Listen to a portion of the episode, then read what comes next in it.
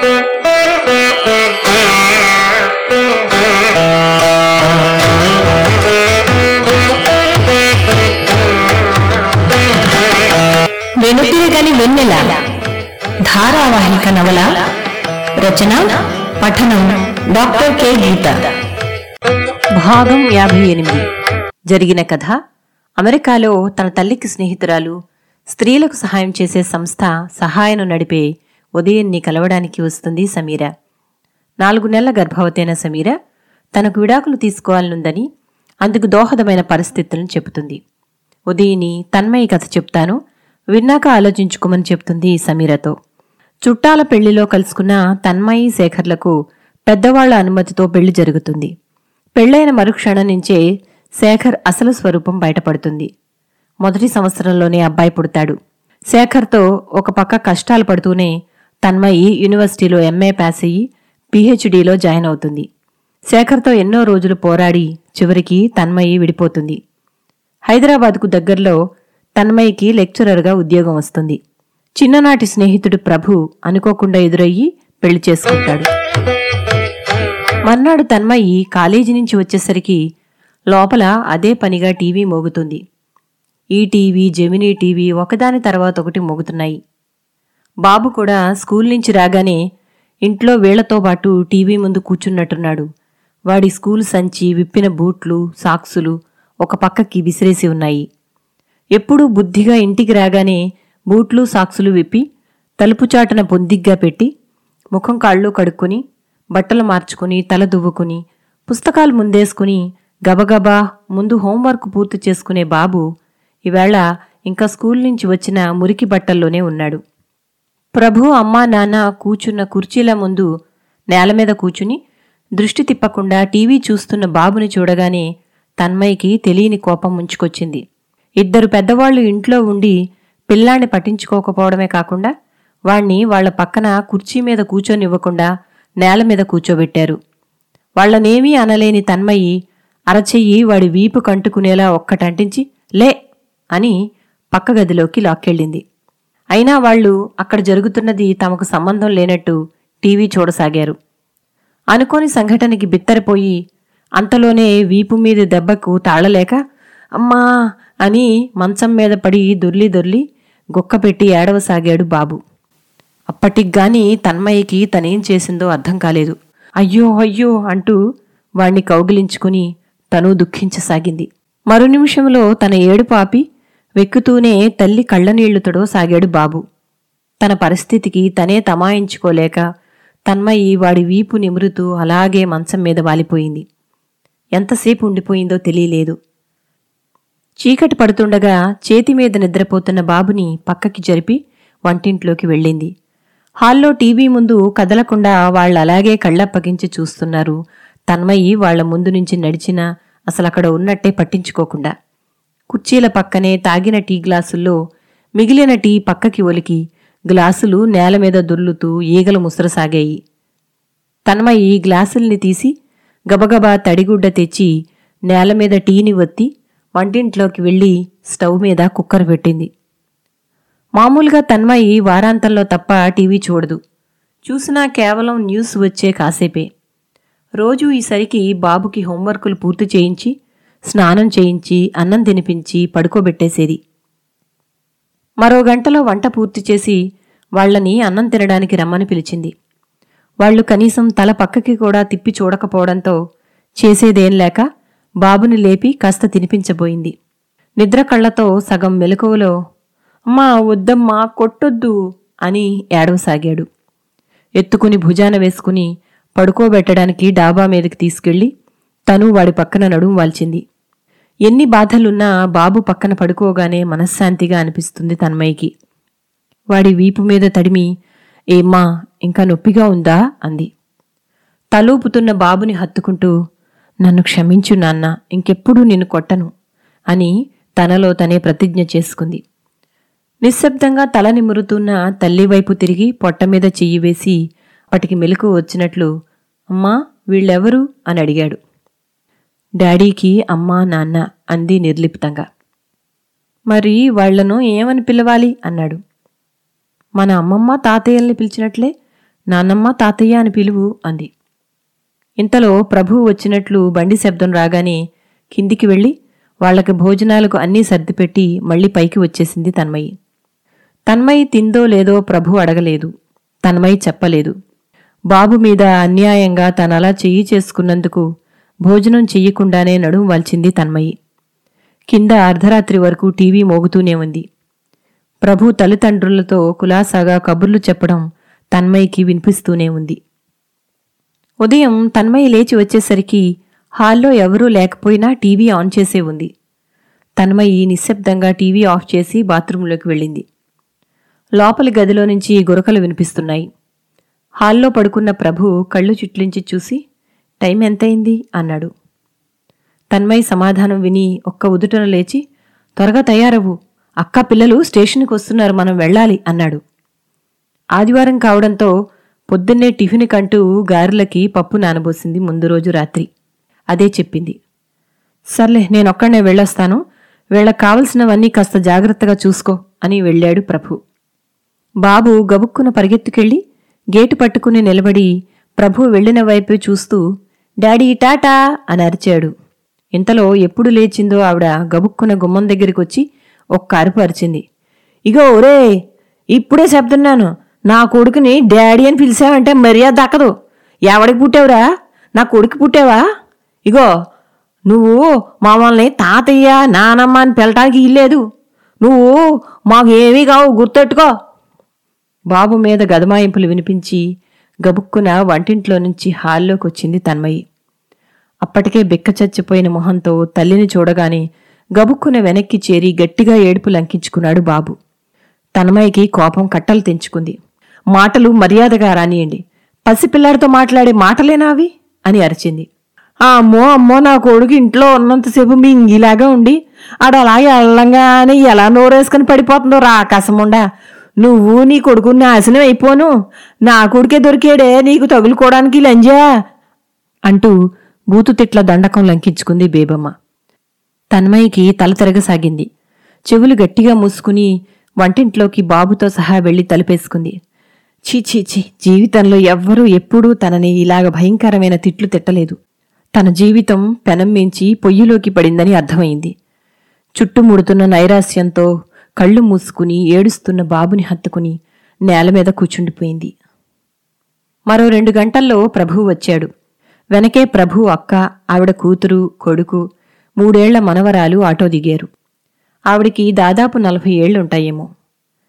మా అమ్మాయికి ఎనిమిదో తరగతిలోనే పెళ్ళి చేసేశాం.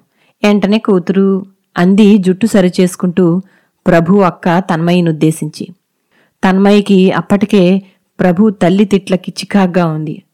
ఎప్పుడు ఈ విషయం ప్రస్తావించాలా అని ఆలోచిస్తూనే ప్రభు అక్క మాట్లాడుతుండగా లేచెళ్ళి మంచినీళ్ళ గ్లాసులు తెచ్చి మౌనంగా అందించింది.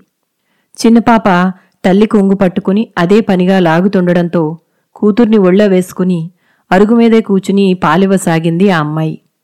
మూడేళ్ళ అమ్మాయి తల్లి దగ్గర ఇంకా పాలు తాగడం చూసి బాబు తన్మయి వెనక దాక్కున్నాడు. ఆవిడ కొడుక్కి ఇరవై ఏళ్ళుంటాయేమో. చేతిలోని రెండు గోను సంచుల సామాన్లని అరుగు మీద మరోవైపు పెట్టి తన్మయిని చూసి చూడనట్టు తలదించుకుని లోపలికెళ్ళి టీవీ ముందు కూర్చున్నాడు. ప్రభు అక్క ప్రభు కంటే పెద్దదని తెలుసు కాని ఇంత పెద్దదని తెలీదు. ఆవిడింకా తన్మయ్య వైపే చూస్తూ మాట్లాడుతూనే ఉంది. ఐదేళ్ళ కిందట భర్త పోయిన దగ్గర నుంచి ఆవిడ అమ్మగారింట్లోనే ఉందట. ఇక ఆవిడ కూతురి భర్త మిలిటరీలో ఉంటున్నాడు కాబట్టి ఆ అమ్మాయి ఆవిడతోనే ఉన్నది పెళ్ళైన దగ్గర నుంచి. అబ్బాయి ఏడో తరగతి ఫెయిల్ అయ్యి ఇక అటు చదువు చదవలేదు ఇటు ఏ పని నేర్చుకోలేదు. ఇంత సంసారాన్ని నడపడానికి తమ జీతాలు ఎలా సరిపోతాయో తెలియడం లేదు తన్మయికి వాళ్ళందరికీ టిఫిన్లు కాఫీలు అయ్యి కాకముందే మధ్యాహ్నం వంటకి పెద్ద చేపలు రెండు తీసుకువచ్చాడు ప్రభు. వాటిని శుభ్రం చేసి వండి భోజనాలు పెట్టి వంటిలు శుభ్రం చేసుకునేసరికి వికారంగా కళ్ళు తిరుగుతున్నట్టు అనిపించసాగింది తన్మయికి హాల్లో అంతా కిక్కిరిసినట్టు టీవీ ముందు కూర్చున్నారు. ప్రభు కూడా వాళ్ళతో పాటు కూర్చున్నాడు. బాబు బయటికి ఆడుకోవడానికి వెళ్ళాడు. లోపల గదిలోకి వెళ్ళి పడుకుందామంటే అప్పటికే బేబమ్మ మంచం మీద మధ్యాహ్నపు నిద్ర తీయసాగింది. ఇక చేసేదేం లేక తన్మయి వంటగదిలో ఒక వారగా చాపపరుచుకుంది. అరగంటలో టీలు కావాలని ప్రభు వచ్చాడు. తన్మయిని చూస్తూనే ఇలా ఇక్కడ ఎవరితోనూ కలవకుండా ఒక్కదానివి ఉండకపోతే అలా వచ్చి టీవీ ముందు అందరితో కూర్చోవచ్చు కదా? అన్నాడు. పగటిపూట ఎప్పుడూ పడుకోని తను అసలు ఎందుకు పడుకుందో అడుగుతాడనుకున్న తన్మయ్యకి తనకు ఒంట్లో బాలేదన్న విషయం కూడా చెప్పాలనిపించలేదు. మాట్లాడకుండా నెమ్మదిగా లేచి టీ పెట్టడానికి స్టవ్ వెలిగించింది. అసలే పొద్దున్న ఆవిడ చేసిన రాద్ధాంతానికి మనసేమీ బాగోలేదు. ఈ విషయం ప్రభుతో రాత్రికి మాట్లాడాలి. వీళ్ళ నోటికి హద్దు పద్దు లేకుండా మాట్లాడితే కుదరదని గట్టిగా చెప్పాలి. టీ తాగడానికి తల్లిని లేపాడు ప్రభు. బయటికి రాగానే బేబమ్మ ప్రభుతో గట్టిగా మాట్లాడడం మొదలుపెట్టింది. ఇగో సినబాబు నీ పెళ్ళం వరసేమీ బాగోలేదు. నిన్న ఆ పిల్లోడు మా కాళ్ళకాడ కూకున్నాడని లాకెళ్ళిపోయింది. మేము టీలు తాగిన కాడ వెనకాలే తడిగొడ్డేటి తుడుచుకుంటుంది. అంటే మాము అంటరానోళ్ళమనా అది అలా గుంచు. ఆ పిల్లోడు నిన్ను డాడీ అని పిల్ల నాకు ఇల్లేదు. నిన్న మొన్న పెళ్ళయి అప్పుడే ఆరేళ్ళ పిల్లోడికి తండ్రిలా అయిపోయావురా మా కర్మ కాకపోతే నీ పెళ్ళాము నీ ముందు మింగిలాగా ఉంటుంది కానీ మమ్మల్ని ఏమన్నాదో తెలుసా? మాటలో జాగ్రత్తగా రాని అన్నాదిరా అని శోకాలు పెట్టసాగింది. ప్రభు నిశ్శబ్దంగా విన్నాడే కాని ఏమీ మాట్లాడలేదు. చుట్టూ ఉన్న వాళ్ళంతా ఇది తమకు మామూలే అన్నట్టు ఓ పక్కన పెద్దగా మోగుతున్న టీవీ చూడసాగారు. ఆ రాత్రి ప్రభు తన్మయ్యతో మాట్లాడడం ఇష్టం లేనట్లు తప్పించుకు తిరిగాడు. డాబా మీద ఒక పక్కకు తిరిగి నిద్రకు ఉపక్రమించబోతున్న ప్రభుని తట్టి సీరియస్గా అంది తన్మయ్యి వాళ్ళ మటుకు వాళ్ళు నోటికొచ్చినట్లు మాట్లాడుతుంటే ఏమిటి నీ ఉద్దేశం? ఒక్క మాట కూడా మాట్లాడువు అంది. నువ్వు మటుకు ఏమైనా గొప్పదానివా? వాళ్ళేం మాట్లాడినా ఎదురు చెప్పొద్దు అని చెప్పాను. నువ్వేం చేసావు అన్నాడు. అంటే వాళ్ళు ఎవడికి పుట్టేవరా? అని నోరులేని పిల్లాన్ని పట్టుకుని ఇష్టం వచ్చినట్లు మాట్లాడుతున్నా నన్ను దారుణంగా బూతులు తిడుతున్నా ఊరుకోవాలా? అంది దుఃఖం నిండిన కళ్ళతో. అవును వాళ్ళేమన్నా ఊరుకోవాలి. వాళ్ళకి చెప్పా పెట్టకుండా పెళ్ళి చేసుకున్నా నన్ను క్షమించారు. అందుకు కృతజ్ఞత చూపాల్సింది పోయి నువ్వు నీ కొడుకు కలిసి గొడవలేంటి? ఇలా చూడు రెండు చేతులు కలిస్తేనే చప్పట్లవుతాయి. రేపసలే ఇల్లు మారాలి మనం. ఇక ఇంతకంటే నీతో వాదించే ఓపిక నాకు లేదు అని ముసుగు మొహం మీదికి లాక్కున్నాడు. తన్మయ్యకి బాధ కోపం చుట్టుముట్టేయి. నువ్వెంత అన్యాయంగా మాట్లాడుతున్నావో నీకు అర్థమవుతుందా? నీ వాళ్ళు నీకు ఎంత ముఖ్యమైనా? ఏ కల్మషం ఎరగని నా పసివాడు నాకు అంతకంటే ముఖ్యం. వాడి మీద ఏగ వాలినా సహించను. గుర్తుపెట్టుకో అంది. ఆ మరుసటి రోజే ఇల్లు మారాల్సి ఉంది. తన్మయి ఉదయం లేచిన దగ్గర నుంచి ఆలోచించసాగింది.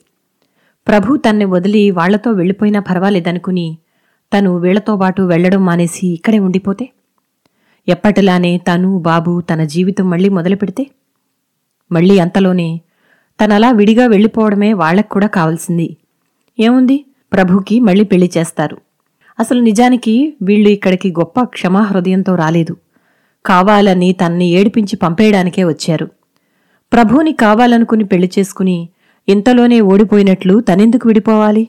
అని పట్టుదల కలగసాగింది. చల్లటి నీళ్ళతో ముఖం కడుక్కుని వచ్చి స్థిమితంగా ఆలోచించసాగింది. ఈ సమస్యల్ని వేళ్ళతోనే ఉండి పరిష్కరించుకోవాలి. అదెంత కష్టసాధ్యమైనా సరే. తనకి ప్రభు ముఖ్యం. ప్రభు తాత్కాలికంగా కఠినంగా మాట్లాడుతున్నాడు కానీ తనంటే ఎంత ప్రేమ లేకపోతే ఇంతగా తను ప్రేమించే వీళ్ళందర్నీ కాదని తనని పెళ్ళి చేసుకుంటాడు. ఒక్కటి మాత్రం నిజం శేఖర్లాగా ప్రభు మూర్ఖుడు కాడు. తనకి ఎప్పటికీ అన్యాయం చెయ్యడు. తను మాత్రం ఎందుకు అతన్ని వదిలి వెళ్ళిపోవాలి? లోపల లోపల పరిపరి విధాల ఆలోచిస్తూ మారు మాట్లాడకుండా సంచులు తీసుకుని సామాన్లు సర్దసాగింది. వాళ్ళ సామాన్లు ఉన్న కాసిన్ని తెచ్చుకున్న సంచుల్లో అలాగే ఉన్నాయి కాబట్టి వాళ్ళకి పనేమీ లేదు. తన్మయి ఒక్కతే తన సామాన్లు సర్దుకోవలసి రావడంతోనో ఏమో ముందు రోజు వికారం తీవ్రతరమైంది. కాని వంట సామాన్లు సర్దడానికి పుస్తకాలు బట్టలు సర్దడానికి గాని ఇంట్లో ముగ్గురు ఆడవాళ్ళున్నా తన్మయిని సాయం కావాలా అని కూడా అడగలేదు. అదే అంది ప్రభుతో. ఇలా చూడు వాళ్ళ నుంచి నువ్వు ఏమీ ఎప్పుడూ ఎక్స్పెక్ట్ చేయొద్దు. నేను చేస్తానుగా నీకు సాయం? అన్నాడు. అసలు ముందు రోజు ఏమీ జరగనట్టు ముఖం పెట్టి ప్రభు. తన్మయి ఊపిరి గట్టిగా పీల్చి నిట్టూర్చింది. ఏమిటి ఇతని వరుస? మంచం టీవీ బీరువా వంటి పెద్ద సామాన్లు ప్రభు అతని మేనల్లుడు కలిసి వ్యాన్లోకి ఎక్కించేందుకు వీలుగా దుప్పట్లు సంచులు వేసి కట్టారు. వెళ్ళే ముందు చెప్పి రావడానికి తన్మయి తాయిబా దగ్గరికి వెళ్ళింది. ఏమో గిది మేడం సారు జిమ్మేదారి అంతా నీ మీద పడింది.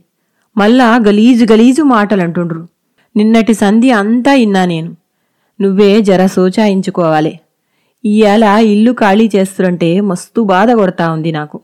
ఎట్లా బతుకుతావో ఏమో ఇళ్ళ మధ్యన అంది టీ కలిపి ఇస్తూ. తన్మయి నిశ్శబ్దంగా తలుపుతూ ఏం చేయాలో అర్థం కావడం లేదు తాయిబా. ప్రభు స్వతహాగా చాలా మంచివాడు. వీళ్ళు రానంతవరకు నన్ను ఎంత బాగా చూశాడో నువ్వు చూసావుగా?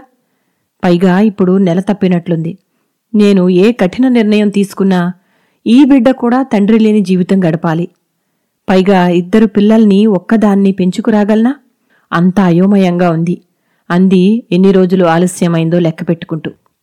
అమ్మా ఎంత మంచి వార్త చెప్పినవు మేడం. ఇంకేం పరిశాని గాకు? అల్లా నిన్ను సల్లగా చూస్తాడు. సారుగిట్లా నిన్ను మంచిగా చూసుకుంటాడు. మన్మడో మన్మరాలు అయితే మీ అత్తమామలు గిట్లా మారుతరులే తీ. సంతోషంగా అంటూ తాయిబా నడు నేనొస్త సర్ద నీకి నువ్వు బరువులు గిట్ల ముయ్యనేగూడదు అంది.